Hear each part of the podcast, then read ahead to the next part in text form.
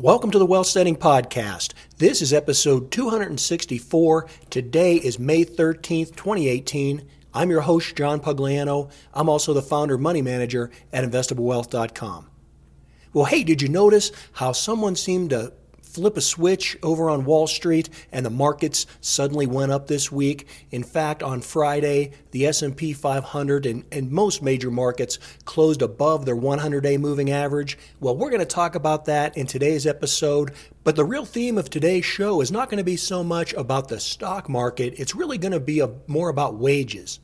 Wages is in the salary that you're paid at your job, whether you're an hourly worker or whether you're a professional receiving some type of a salary along with um, you know other compensation like bonuses or profit sharing.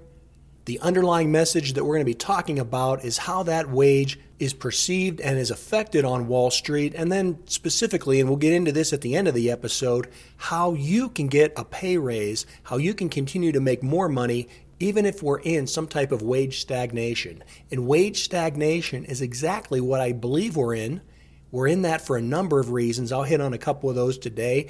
Um, this is not a new theme for the Wealthsteading podcast. If you go back and research entrepreneurship and wages and jobs and things like that on past episodes over the many, many years, we've covered how you can get an increase in pay and how that's good for you, but what is good for you on Main Street is not necessarily good for people on Wall Street. And that's exactly why the markets are back up this week. Now, with the S&P 500 above its 100-day moving average, is it going to stay there? Is it going to fall apart again as it has multiple times here over the past 3 or 4 months? Well, I have no way of knowing. I personally don't think it should have fallen as much as it has. I am someone that has believed in this wage stagnation and so that's one reason why I haven't thought that we should be pulling back like we did, and I'll get into that in a minute. So, will it hold or not? Well, I have no way of knowing. Most of my money is in the market, though. I only have a, a, small few percent that's out of the market right now. So, yes, my opinion is not only that the market's going to go higher, but that's where my positions are as well. So, what about all this wage stagnation? Why is it happening? It isn't a new trend. Right now, there's a lot of complaining and a, a lot of apprehension about disparity of incomes and inequality and the rich getting richer. And I think a lot of people are doing that because they want to point the fingers at the guy that's in the White House now. But hey, come on, open your eyes. I don't care who's in the White House. I just care about me and my quality of life and my wealth getting better every year. I've always said that back a couple years ago when we thought that Hillary Rodham Clinton was going to be the heir apparent to the throne. What was I saying back then? I was telling you that I didn't care who was going to be in the White House. I was more concerned about what happened in my house. I feel that same way now with this guy in the office. And the fact of the matter is is that wage stagnation is nothing new. It's been going on really for all of my life. While there have been some peaks in earnings and that happened in particular, like maybe in the late 70s when inflation was going up in general, and then again in the late 90s. But that improvement in wages in the 90s and really into the early 2000s had a lot to do with productivity improvements. That's when computers and the internet and all these things started making operations at work more efficient, lowering the cost, making them cheaper. And so your average employee was able to be more productive and consequently, since companies were making more money and the employees could point to their productivity, they could receive some of that increase in overall economic conditions. They could receive some of that as a pay increase. But if you look at real wages going back pretty much since 1960, they're not growing. And by real wages, I mean not what you're paid in nominal terms, but what your income is in inflation adjusted dollars. Well, really, unless you're in the upper crust or, you know, into the upper middle class, your wages have been stagnant for the last better part of 50 years. And I don't see that as improving anytime soon. There are a lot of factors for that. It has to do with globalization and the exporting of American jobs overseas, and that reduced the opportunity for many Americans to earn a wage. But, but there was more than that. It was also over these last 50 or 60 years, the introduction of more women into the workforce. If you go back to when I was born, and I can remember even just being a kid in elementary school, almost nobody's mother worked. I lived in just a regular old middle class neighborhood in the suburbs, and virtually no mothers worked. The vast majority of the families all survived on a one income family, and it was the dad that went to work. Well, we know that all that started to change into the late 60s, definitely the 70s, the 80s, the 90s. Women started coming into the workforce in droves. I'm not saying that's a bad thing. I'm just saying that that's what happened. And whenever you have a higher supply without a consequential raise in demand, that commodity, whatever that commodity is that's rising in supply, the price for it is going to go down. It doesn't matter whether it's apples or oranges or human labor. When more women started coming into the workforce, overall that had a dampening effect on real wages. Not necessarily on nominal wages, because back in those days we had a great deal of inflation as well. So we did see increases in wages nominally. But again, if you look at real wages, adjusting for inflation, you're not seeing an increase. Another major factor of the stagnation of wages has to do with robotics and automation and artificial intelligence. I wrote a whole book about it. It's called The Robots Are Coming. I wrote about it not as a, a, gloom and doom book, but as a survival guide. That book is broken into four specific parts that helps teach you how to change your thinking. So rather than being afraid of automation, you can embrace it and you can learn how to survive and even thrive. There's a link to it in every one of my show notes. If you haven't read it yet, go do it. And the reason I wrote that book and that whole theme behind the book is that automation, artificial intelligence, robotics, these things are not new. Mankind always progresses through advances in technology. But along with those advances are adjustments. And right now, we're starting to see the potential and the benefits of things like the internet and computers and artificial intelligence and blockchain and robotics. All this just wrapped up are creating efficiencies in the job market that are coming together at just a fast exponential rate. And between now and the next, I don't know, 5, 10, 20 years, I don't know how long it'll all take to snowball together, but we are going to see advances in automation and artificial intelligence that are going to be competing for human jobs. Now, I'm not crying buggy whips and that everyone's going to become unemployed, but many people are, and it's because they don't have the skills to be improving along with this technology. The whole premise of my book is that you don't have to be unemployed. You don't have to be made redundant by technology. In fact, I don't think there's ever been a better time to be alive. I wish I was a much younger man because I think the future is going to be amazing for people that apply that technology. But that's the problem. And it's been the problem really for a long time now. People are not applying technology. You'll hear a lot of economists in the last, oh, probably 10 years at least, have been talking about the conundrum we're in in the business world where we're not seeing productivity improvements. And that's one of the reasons they're blaming on stagnant wages. They're saying that the American worker, and really indeed the global worker, is not becoming productive enough at work to justify higher wages and higher salaries.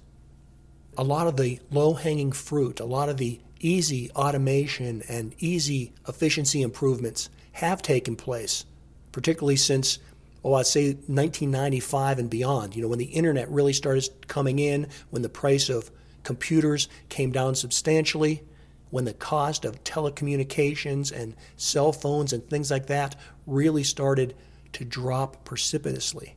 All those benefits occurred many years ago, and they're built into the system now. And I think, for the most part, most workers, rather than using new advances in technology to become more productive at work, I think technology is really making us more stagnant. Let's say that you either purchase or your employer provides you with a new iPhone 10. Now, is that going to make you more productive? Or are you really just going to spend more time and more bandwidth being on social media, watching YouTube videos, checking your email, posting things on Facebook? Okay, I realize that's an overgeneralization, but for the most part, your average worker, I think technology is distracting them from work. It's allowing them to play and fool around be on social media when they are supposed to be at work.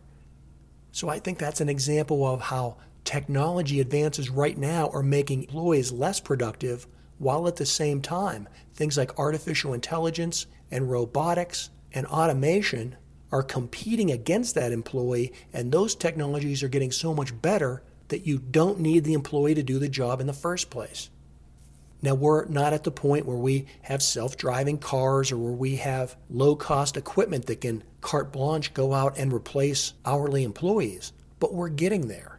And we're also getting to the point where we can be replacing professionals, people like doctors, people like lawyers, people like investment advisors these advances in technology, in automation, they're a big reason why I see productivity going down and not going up for the worker, and so consequently, why worker wages are being stagnant. It's not labor unions' fault. It's not the guy in the White House's fault. It's not globalization's fault. If you're an employer and you're going to invest in new technologies, you're going to find that your payback and that your profit margin are probably going to go up by investing in artificial intelligence or some type of automation that doesn't make your employee more productive, but that totally replaces your employee. And thus we have stagnant wages. It's bad for all the individuals on Main Street, but it's great for corporations and big companies on Wall Street. And that's why for the last three or four months, when people are running around like Chicken Little with their heads cut off, worrying that the economy is going to collapse and the stock market's going to fall down 20, 30, 40%. We're going to go into some big, great depression or recession. I've been telling you, no, it's nonsense. I'm buying on the dips. I see this as an opportunity to remain and stay in the market. And one big driver of that is corporate profits. Now, I don't know if corporate profits have peaked. I don't think they have. And a big reason for that is because I'm not seeing the inflation and the wage inflation. The, the reason I bring all this up is because if you go back to when this market fell apart on February 2nd, 2018, it was a Friday, the jobs report came out, and the headline number was that there were not only more jobs created than had been expected, but also wages over that month or might even that quarter were ticking up. And so alarm bells went off the media started chattering, and people were literally in a panic that we were going back into late 1970s runaway inflation and that it was going to kill corporate profits. I wasn't believing it. I wasn't buying it. Well, on May 4th, when that jobs number came out, guess what it's showing? There were only some, I think, 160,000 jobs created, much lower than anticipated, and they are seeing no appreciable raise in hourly wages. None. The stock market started reacting positively to that. I think it was this past Tuesday or Wednesday that we bounced up off the 200 day moving average. That might have also been the day that Trump gave his speech about breaking the deal with Iran. And despite that, despite the negative headlines that we're pulling away from a nuclear agreement with Iran, that there's going to be more sanctions on Iran, with oil at $70 a barrel, and the likelihood that if we pull Iranian oil off the market, that number could go even higher. The S&P 500 is not going down. It's going up. It bounced off its 200-day moving average. This past Friday, it closed well above its 100-day moving average. It's like someone flipped a switch on Wall Street and it all comes back to stagnant wages. And since we're continuing to see enough growth in the jobs number that it's keeping people employed, but it's not so high that these employees are able to demand higher wages, that's keeping costs low for corporate America. More profits on Wall Street ultimately mean higher stock prices. Here's where I want to finish up today's show. Even though we're in an era of stagnant wages, and I think that that situation is going to get worse going forward because of automation, because of artificial intelligence, because of robotics. Even though I'm pretty much convinced that's what's going to happen in the future, that doesn't mean that you have to make less. That doesn't mean that you have to be unemployed. That doesn't mean that you have to be underemployed. That doesn't mean that you can't become financially independent. My mantra here on the Wealthsteading Podcast has always been you first have to learn how to earn and then how to save, and then and only then how to invest. I don't believe in any get rich quick schemes. I don't think that you can turn $100 into a million. I don't think you can flip real estate or options or cryptocurrency or anything else and get that rich that quick. It may happen here and there, just like people win the lottery, but on a consistent, reproducible basis for the average person, it's not going to happen.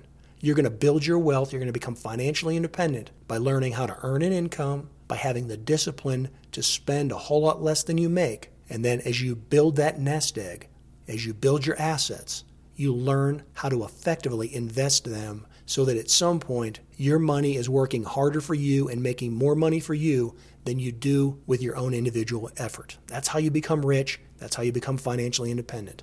And you can do it. And the more that you can develop your skills and abilities and your talents, and the more that you can use technology to make you more efficient and to magnify your abilities, the more productive you will be and the more you will be paid.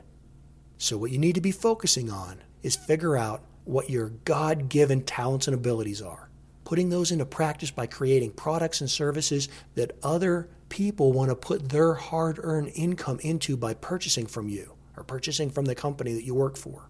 Doesn't matter what you do. If you're good at it, you need to start applying technology so you can become even better at it. Better at serving your clients, better at marketing your, to your clients, better at retaining your clients. However, it is that you can serve your customers, that's what you need to focus on to be better at. And if you do that and you start to shine above the rest, above the other employees, above other competitors in your field, then you'll be rewarded for it. And even if you're working for the man, even if you're working for a jerk boss that doesn't want to pay you because of XYZ, whatever glass ceiling you think you've hit, you can do an end run around that.